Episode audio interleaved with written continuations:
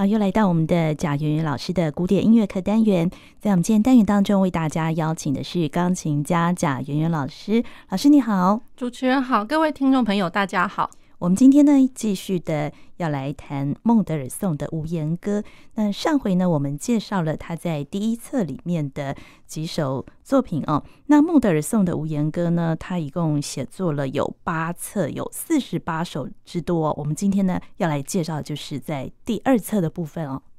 是的，呃，如果各位听众朋友还记得的话，我们上次稍微提及了一下它八册里面的第一册哦，然后呃，第一册里面就已经有包含了，比如说像呃，各位听众朋友非常熟悉的一个呃威尼斯船歌哦，那其实在它的那个四十八首里面，其实就呃有包含了三首，就有三首的呃那个威尼斯船歌，然后再加上呢，其实它也有。呃，在这四十八首里面呢，其实也还有一个是呃，比如说狩猎曲，然后还有纺织歌，然后还有一个是葬礼的歌曲，然后再来就包括了一些民谣的一些呃素材哦。好，那其实呃统称来讲，它是四十八首，然后一共分为八册，所以每一册里面大概会有六首之多。那其实，在一九五一年的时候呢，其实又被呃发现了，就是其实还有多了一首，所以总共呢，呃，现在来讲应该是四十九首哦。好，那然后呢？呃，在他的写作哦，《无言歌》，因为各位听众朋友如果还记得的话，孟德尔颂他的生平是一八零九到一八四七年，所以总共也才活了短短的，就是大概三十几岁，三十八岁而已哦。那他写作《无言歌》的时候，是从一八二九年的时候开始的。呃，一八二九年，也就是他二十岁的时候，就已经开始写作了第一册。那然后他一路写写写，这这全部写了，那大概也一一路写到他呃过世前两年，一八四五年哦。所以也就是说，在他短短的人生之中，其实从二十岁开始就一路写到他过世前三十五岁。对，那所以就是说，他整个人生其实花呃有蛮蛮长的一部分的时间，就是。呃，就是在写作这个无言歌，嗯，那所以可见可见的这样子的一个曲类哦，对于孟孟德尔颂来讲的话，是一个何等重要的一个呃一类曲目哦。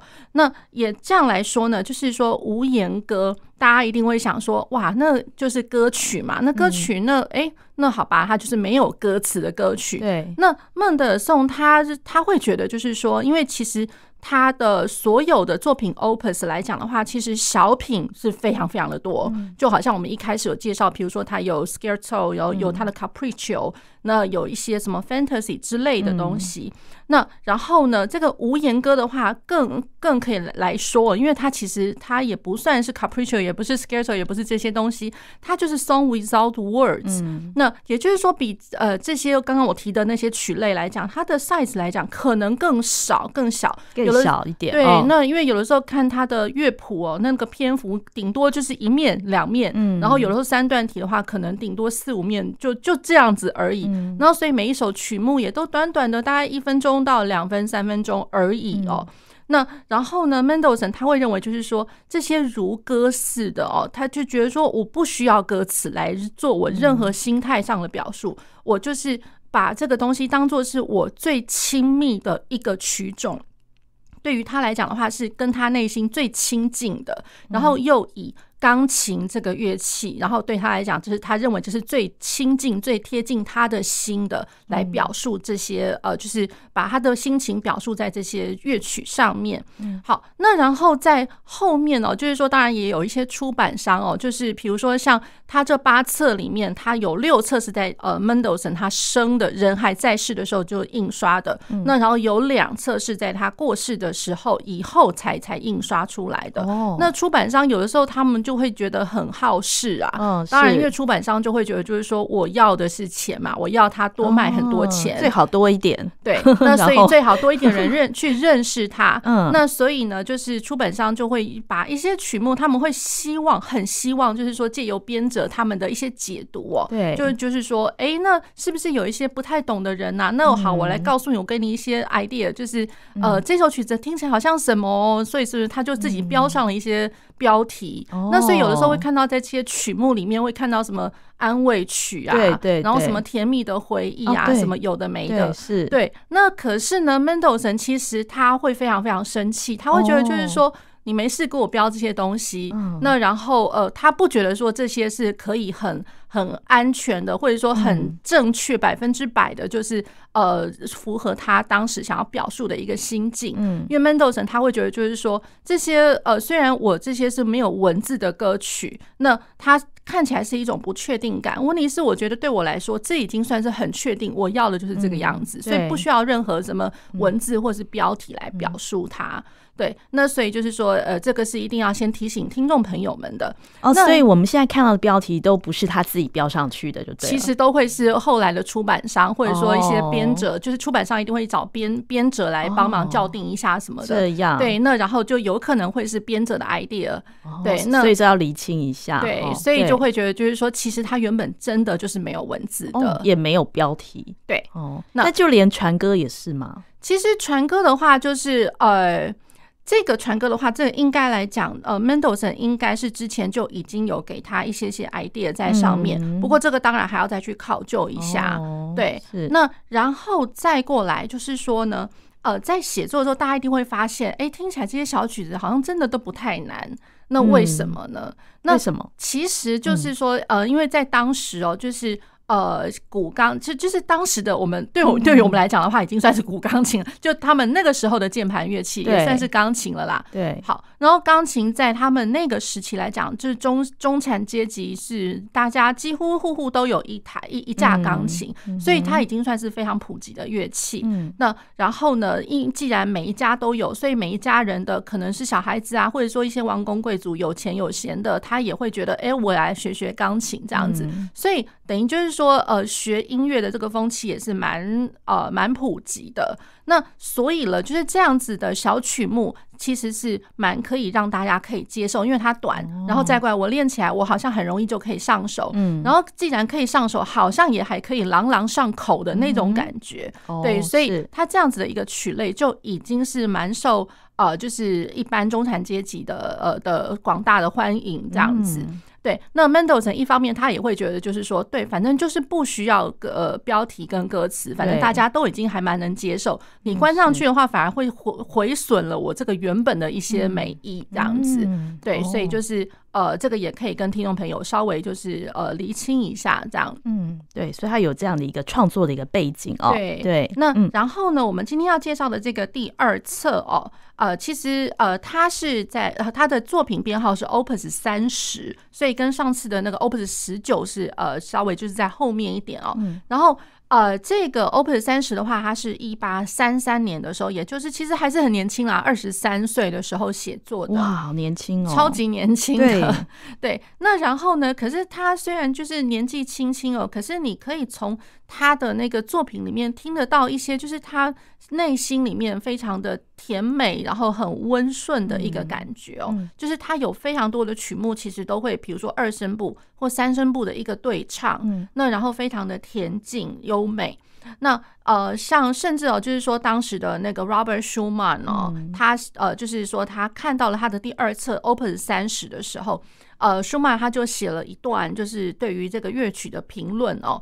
对，那然后那个评论呢？呃，舒曼他就会觉得，就是说，大家可以想想看，有谁不会就是说，呃，有一段时间，比如说在黄昏啊，或者说在黎明的时候，照理说应该是在黄昏啦。对，就是说有谁不会在黄昏的时候自己独自面对的一个键盘乐器，然后我来呃弹一弹，哼哼唱唱，这样子谁不会呢？那可是我觉得 Mendelssohn 他这件事情，他他这个是做的最好的一个。哦，对他呃，就是舒曼他呃给了那个 Mendelssohn 这样子的，即便就是这么小的一个、嗯、这么普及的一个曲类，可是他仍然是给他一个高度的一个赞赏哦。嗯，对，是，所以舒曼他非常的喜欢这样子的一个曲目。嗯，好，那然后呢，这个第二册呢，它是献给那个 Elisa von Waringen。那这个女生哦，她其实是 Mendelssohn 他在。呃 Dusseldorf，他有一个呃很重要的一个资助者，然后他这个呃 Elisa 就是这个资助者的呃其中的一个女儿，她其实是有两个两位女儿啦。对，那所以就是说，他的 Opus 三十是献给他这位女儿是 Elisa。那其实他后面还有一个 Opus，就第三册，他是献给他另外一个女儿。这个待会我们再说，这样子。好，那其实我觉得就是说，在看到一些文献资料的时候，其实也挺好玩的。就是说，Elisa 这位就是他既然就是说，哎，这整册都是献给 Elisa，可是呢，后面就是会有一些学者又找到，就是说，其实对他整个是写给 Elisa 没有错，问题是哦，他其实后面他也有写给一些他心仪的一些女生哦，对，那比如说他有有些曲目呢，就是写给他的女性的朋友，还有包括了当时也很年纪很轻的那个。呃，Clara Wieck，也就是呃之后她就变成是 Robert Schumann 的、哦、的太太克拉拉。那我会讲 Clara Wieck，因为就是还没结婚嘛。哦、对，那所以就是呃她呃也有其中一两首曲目也是献给 Clara Wieck。然后还有呢一两首，他就是献给了他的姐姐 Fanny Mendelssohn，然后再过来还就是有几首就是提献给一些就是他所认识的一些女性朋友。哦，对，所以其实这个也蛮好玩的这样子，对，所以他这个时期应该他是还是未婚嘛。呃，还未婚，未婚，二十三岁时候，对，在这个第二册的时候还未婚。哦，对对，所以这个是蛮蛮有意思的，感觉上他可能人缘很好啦，那女性朋友也不少这样子。好，那我们可以来听听看哦，就是说他的甜美，呃，基本上我呃。呃，给听众朋友呃找到了这个这个版本哦，是我们一个呃华裔哦，其实就是也算是呃以前我自己附中的一个学妹啦，对，她在美国非常非常有名，叫做 Gloria 钱简佩莹，然后她演奏的呃，她这个是 Opus 三十的第一首，第一首是降 E 大调，大家听听看。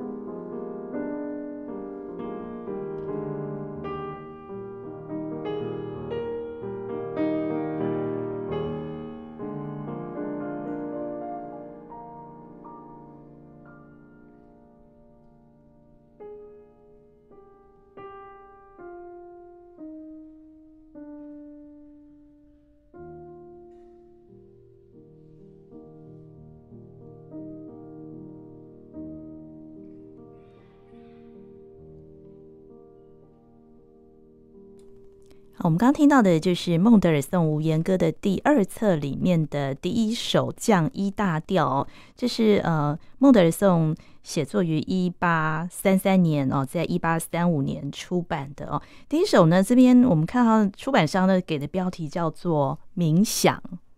很美的一首曲子哦。对，那呃，就我觉得就是说，这个标题的话，只能就是大家呃，我会觉得啦，先不要就是说，哎，因为它是冥想，所以我我要把它弹成就是好像真的就是呃，在在打坐啊、静坐、在深沉的想呃思想一样。我觉得先呃大可不必，就就是说，我觉得就是放呃自然一些，然后它就如同啦，它的那个呃乐谱上面前面的一个。呃，速度表情的术语哦，andante espressivo，所以其实就是我觉得就是行板嘛，那然后就一切都是很自在，就好像日常生活一样的平常。那然后 expressivo 比较富有感情的这样子，对。那然后呃，我们在这个曲子也可以稍微听得到，就是说它有非常多就是伴奏形态是三连音的呃流动的那种感觉。对，那然后再过来流动的感觉，去衬托着它的上声部非常美丽，而且我觉得它的美是美在于，就是我觉得它的呃它的音域来说，我觉得是一个比较中中音中高音域，没有说到挺高。那所以其实真的就是蛮符合是我们人声的可以歌唱的那种感觉。是对，就如同我觉得像未来我们以后还会再介绍一下，比如说像 Brahms 啊，Brahms，我觉得他也是运用一些。呃，声部上面也会觉得就是说蛮亲近的那种感觉。如何是亲近？实在是因为我们人可以呃很自然、很自在就唱出来的这个音域这样子。好，然后又加上就是说，我觉得它因为写在是降一大调，是降记号的调。那再怎么样听起来，其实给人都会是一个很温暖的、很温润的一个感觉这样子。对。那然后它会有那个外声部，就是说我的呃呃。最上面那个声部，再加上我最下面的那个呃低音的那个声部，其实它算是一个很好的一个搭配。有的时候可能会是一个对旋律，那有的时候它的对位，它的对位还算简单啦，在这个地方，对，可是可以听得出来，就是说它那个两个声部的相对应的那种感觉。哦，是好。那这第二册里面呢，一共收录有六首，六首，对。那然后再过来，呃，我可以呃再给听众朋友继续介绍一下，比如说像他的第二首，第二册的第二首，嗯，那它是呃降 B 小调，那各位可以先听听看。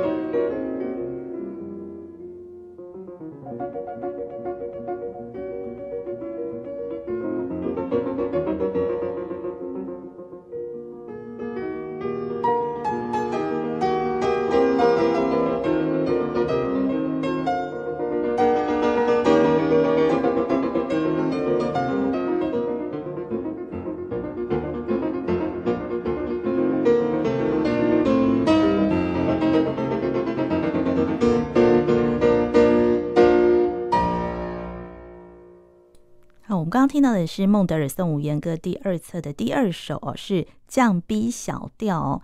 呃，这一首的感觉呢，就是稍微有一点局促不安的一个感觉哦。呃，是的，那啊、呃，我给各位选播这个是 Barenboim 的一个呃演奏的一个版本哦。嗯、那其实这首曲子呃，其实我觉得蛮有意思，它的速度标语是 Allegro di molto，也就是说非常呃非常的那个呃。具有行动力的一个快板啦，对，那然后当然就是有一点点局促，或者是一点点稍微的躁动，对。那其实这首曲子哦，它是写给他的呃那个他姐姐的那个 Fanny Mendelssohn 他的小孩的生日。这样，那应该是蛮可爱的感觉啊。对，给小孩的，对，对，他是给小孩，所以就是听起来，呃，对啊，因为小孩小男生嘛，对，那所以就是说小男生可能多多少少都会好动，哦，对，只是说他写成小调而已啦。要不然，其实我觉得那个动感是还蛮可爱的这样子。那然后再过来，我觉得他的那个，嗯，这个这个演奏的，我觉得不晓得听众朋友有没有听出来了。其实像。这首曲子，这曾经是在我忘了是在两年前吗？还是就是最近的这几次的那个试赛的那个指定曲，钢琴指定曲，然后是在某一个忘了是国中组还是高中组的，对的那个指定曲之一哦。那所以就是说，对于我们目前喜呃喜悦的学钢琴的小朋友，应该都。呃，不陌生啦。如果说大家有有上台过的话，这首曲子应该会碰过。这样，对。那只是说，我觉得他在弹的时候呢，像我之前我我也记得，就是我我的一个其中一个学生，他在弹的时候，他把那个躁动弹的，他一因为看到哇，怎么六十六拍，一看到就好紧张啊。对，那然后再来又是十六分音符的三连音哦，他可能可能学生们看到这个就会觉得吓到吓到了。对，所以每一个人在上面弹的好像。不是，他们完全不知道这个是庆祝小男生的生日啊！对啊，庆祝小男生生日应该不需要到这么的匆忙仓促、紧张、紧张。对，每一个人上去因为都很赛嘛，然后指定曲嘛，然后一定都紧张了。对对对，所以听起来，哎呀呀，可惜了。哦，对。所以，我们真的要了解它背后的一个曲子的意涵哦，对，嗯、比较好。那然后再过来，因为就是说，对于一些比较手比较小一点点的学生们了，那这首曲子稍微一点点吃力，嗯、因为就是说，在他的比如说一开始他的左手，即便他是写 arpeggio，也就是说我的十度的它是用成爬音，那当然爬音的话，那当然就是还好啦。可是如果说，我觉得那个爬音，第一个就是。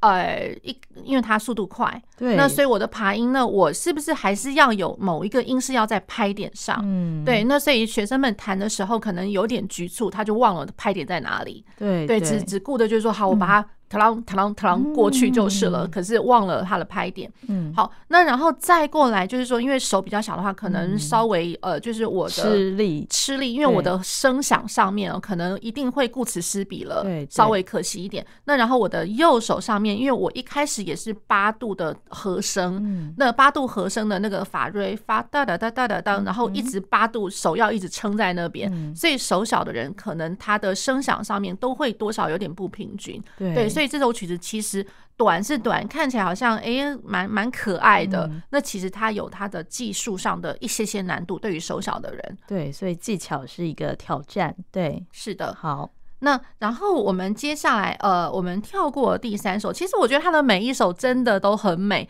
可是如果说我们在节目里面我们放了四十八首，嗯、可能我也怕每一首都讲的话，对，我也怕听众朋友可能 就就没了兴趣了。对，所以有有部分呢，我觉得其实说不是说不值得介绍。那听众朋友真的有机会的话，可以呃自自自己来听听看哦，这样子。嗯、对，第三首是它是非常呃，它是 Adagio non troppo，就是说。不用太急的缓板，嗯，那它是一大调，那所以这首其实也蛮美的。嗯、那然后再过来第四首，他写的是啊 agitato e con fuoco，也就是说有力的，然后有点稍微激动的，然后它是写成 B 小调。嗯、那我们来听听看这个第四首。好，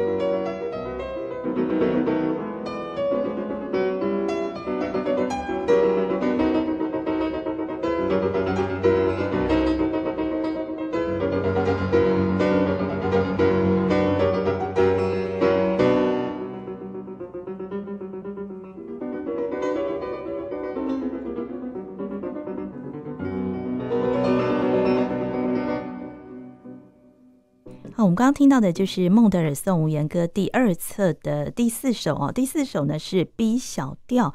呃，这首呢，出版商他是没有给他下标题哦，他是直接写一个无标题。这首的感觉，哎、欸，我觉得这首更加的那个局促不安的感觉。哎，对，这首觉得多多少少，我觉得有的时候听他的东西哦，听 Mendelssohn 的东西，有的时候会让我联想到那个呃，就好像是 Schubert 他的艺术歌曲哦，比如说像、嗯、呃，我觉得他的伴奏型还蛮像马蹄声的。如果说马蹄声的话，那其实。对，那大家听到马蹄声的话，会不会联想到舒伯特的魔王呢？哦、会会会。对，欸、那所以我觉得，当然不是说这这首曲子一定就是跟那首有关联，嗯、只是说它的一个呃写法上面听起来好像似乎有那么一点点，觉得好像是艺那个舒伯特的艺术歌曲哦。嗯、好，那然后再过来就是他的左手，呃，得得得得得得，滴得得得，尤其是和声式的，和声式的，然后又快速的一直就是不停的，呃，就是呃律动哦。那感觉上在 Mendelssohn 他的这这类的短曲子，他的伴奏型常常会有这样子的一个写法，对，所以我觉得这也蛮有意思的，就是说听起来好像，哎，一听出来。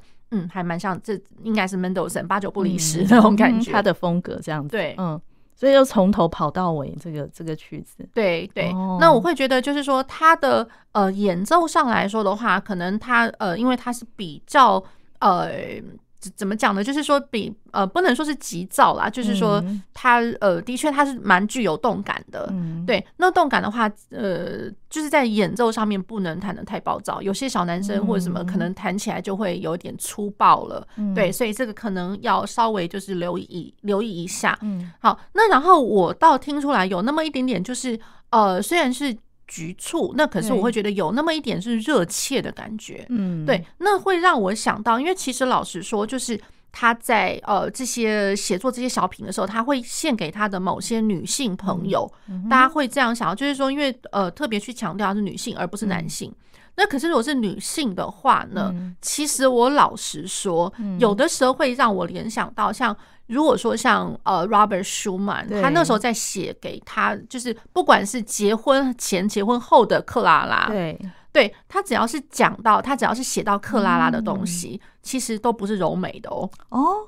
对，都不是柔美的，所以这个大家可能会觉得，哎、欸，这有点吊诡，对，很吊诡。因为如果说大家有机会哦，去听听看，就是说舒曼的他的呃狂欢节，嗯，狂欢节里面呢，他如果是写呃，他因为狂欢节有非常非常多段嘛，对，然后当然也有一些就是不同的就是化妆舞会里面的角色，嗯、那当然还有一些是角色是影射，就是说他身边的一些人，比如说像他的前任的女友。哦。那前任女友的话，那个听起来就比较不那么急切，就是还女蛮蛮女性的，蛮女性化的这样来说啦，阴、嗯、柔的。那可是如果是写到克拉拉，嗯，对，不管是用哪一种化名的，你一看就知道哦，这个在写克拉拉。可是呢，嗯、它的力度标号是 forte。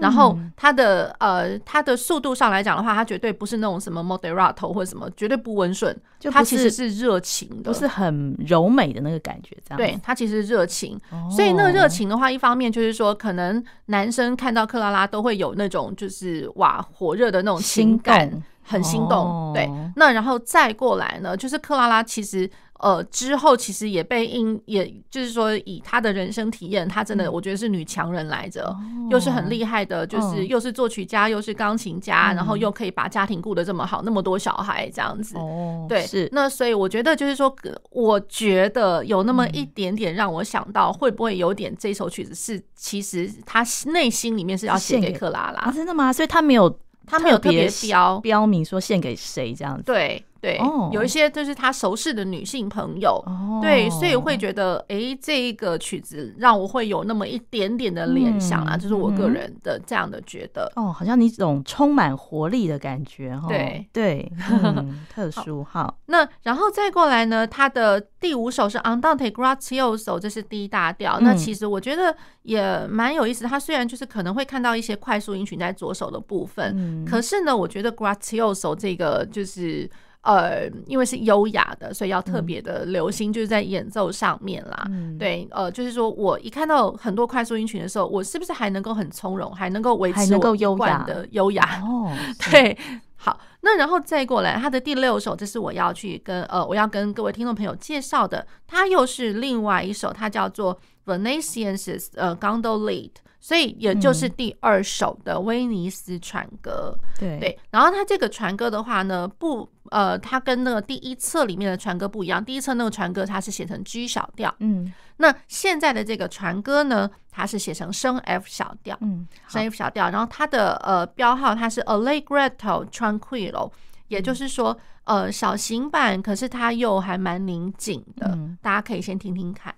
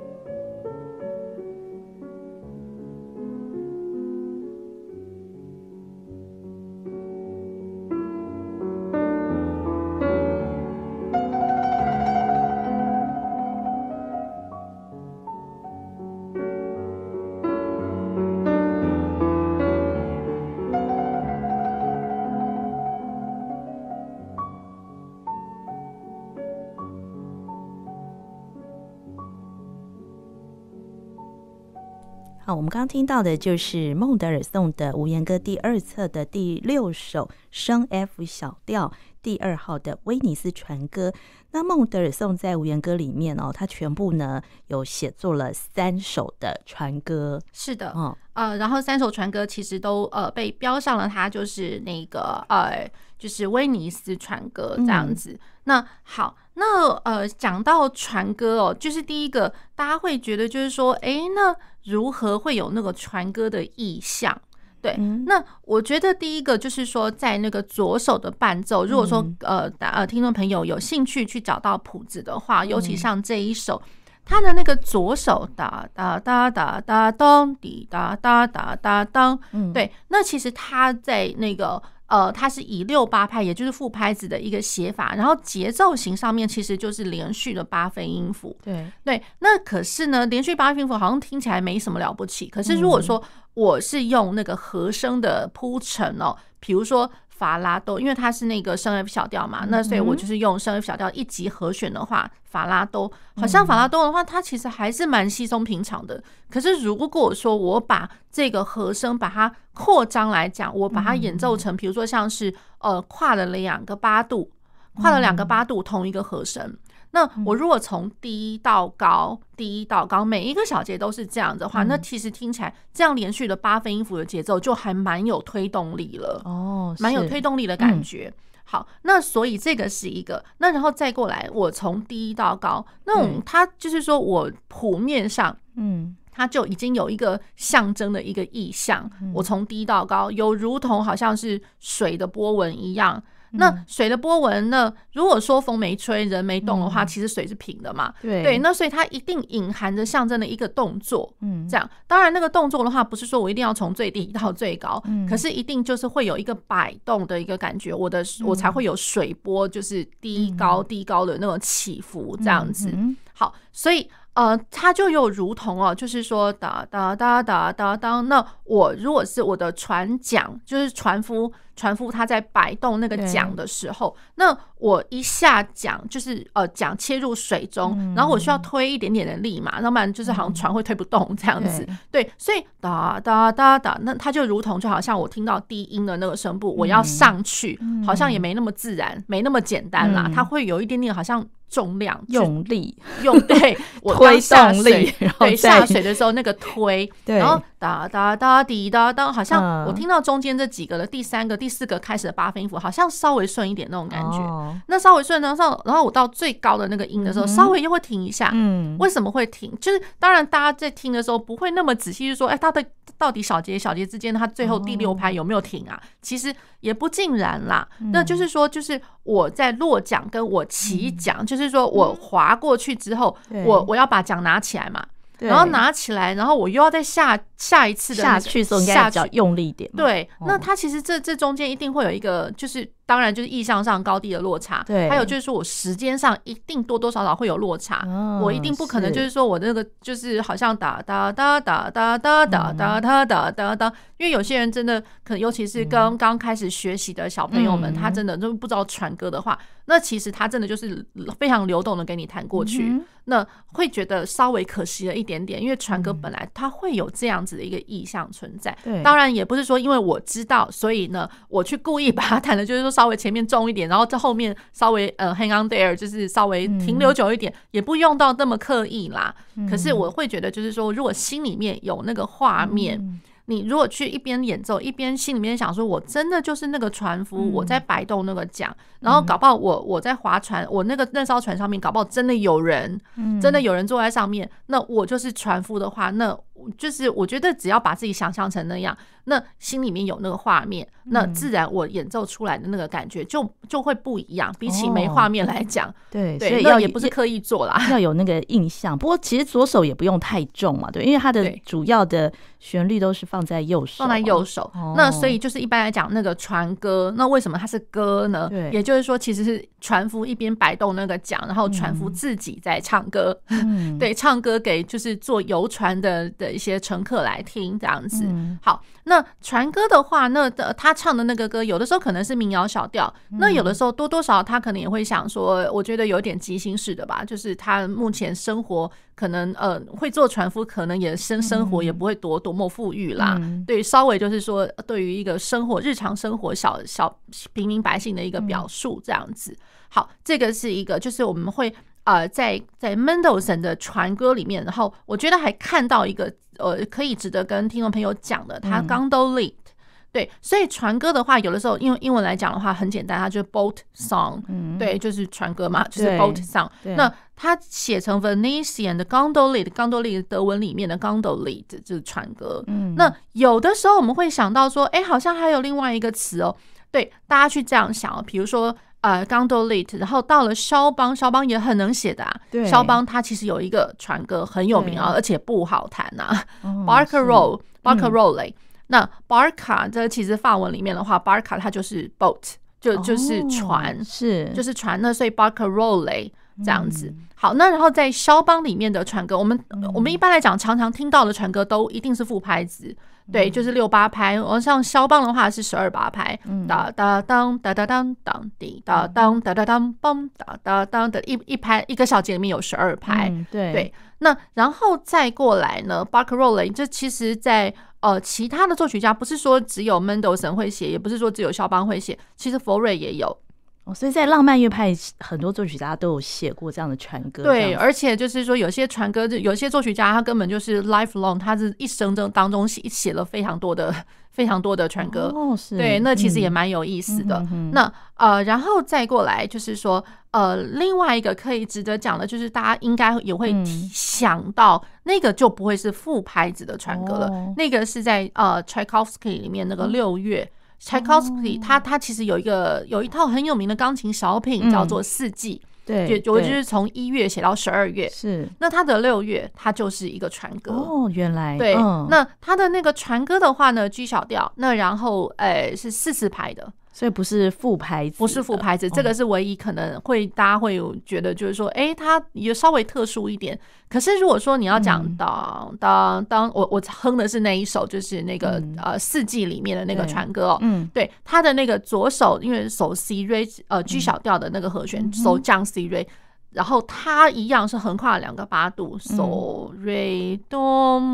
当当当，一样从低到高，对，所以一样还是那个伴奏型上面一样会有那个意象在，嗯，对，所以我会觉得这个是蛮有意思的。那会不会感觉是它是摇的比较慢的感觉？就是呃，其实我觉得我我我会这么觉得哦，其实也应该没有说快跟慢，也就是这样来讲哦，就是比如说像呃。假设像我提及的之前讲的，比如说肖邦的巴卡洛雷，它十二八拍，对，那十二八拍你一定就是 one two three two two three three two three four two three，再怎么样它是四个大拍，对，我们可以把它想成它是四个大拍里面，然后每一个大拍有三连音，去这样想，嗯，对，那。然后呢，如果说 Tchaikovsky 的话，嗯、那其实一样四大牌啊。哦，对，是就是四四牌，所以我会觉得稍微还蛮相通的，没有就是说、嗯、呃一定又更沉重了或者什么，应该是还好啦。嗯，对，那只是说写我我自己个人啦是这么样认为，就是说如果说他写成副拍子，不管六八拍、六八或十二八。那也就是说，我我的八分音符哒哒哒哒哒哒哒哒哒哒哒哒，其实我觉得又更增加了它的动感。就就是说，好像每一个小牌似乎都平等的重要。嗯，对。那然后哒哒哒哒哒哒，它一定就会有那个动的那个感觉。嗯，对。所以我们就要抓住那个。呃，摆荡的那个感觉哦，是的，对，是的。那然后呃，就是说，听众朋友可能会知道，就是说，哎，我看到刚都利的是船歌，Barcarolle 也是船歌，对。那然后 Boat Song 也是，当然就是船歌这样子。对，好，那这是我们今天跟大家分享在孟德尔颂的无言歌的第二册。那也非常谢谢贾圆圆老师啊，谢谢主持人，谢谢各位听众朋友。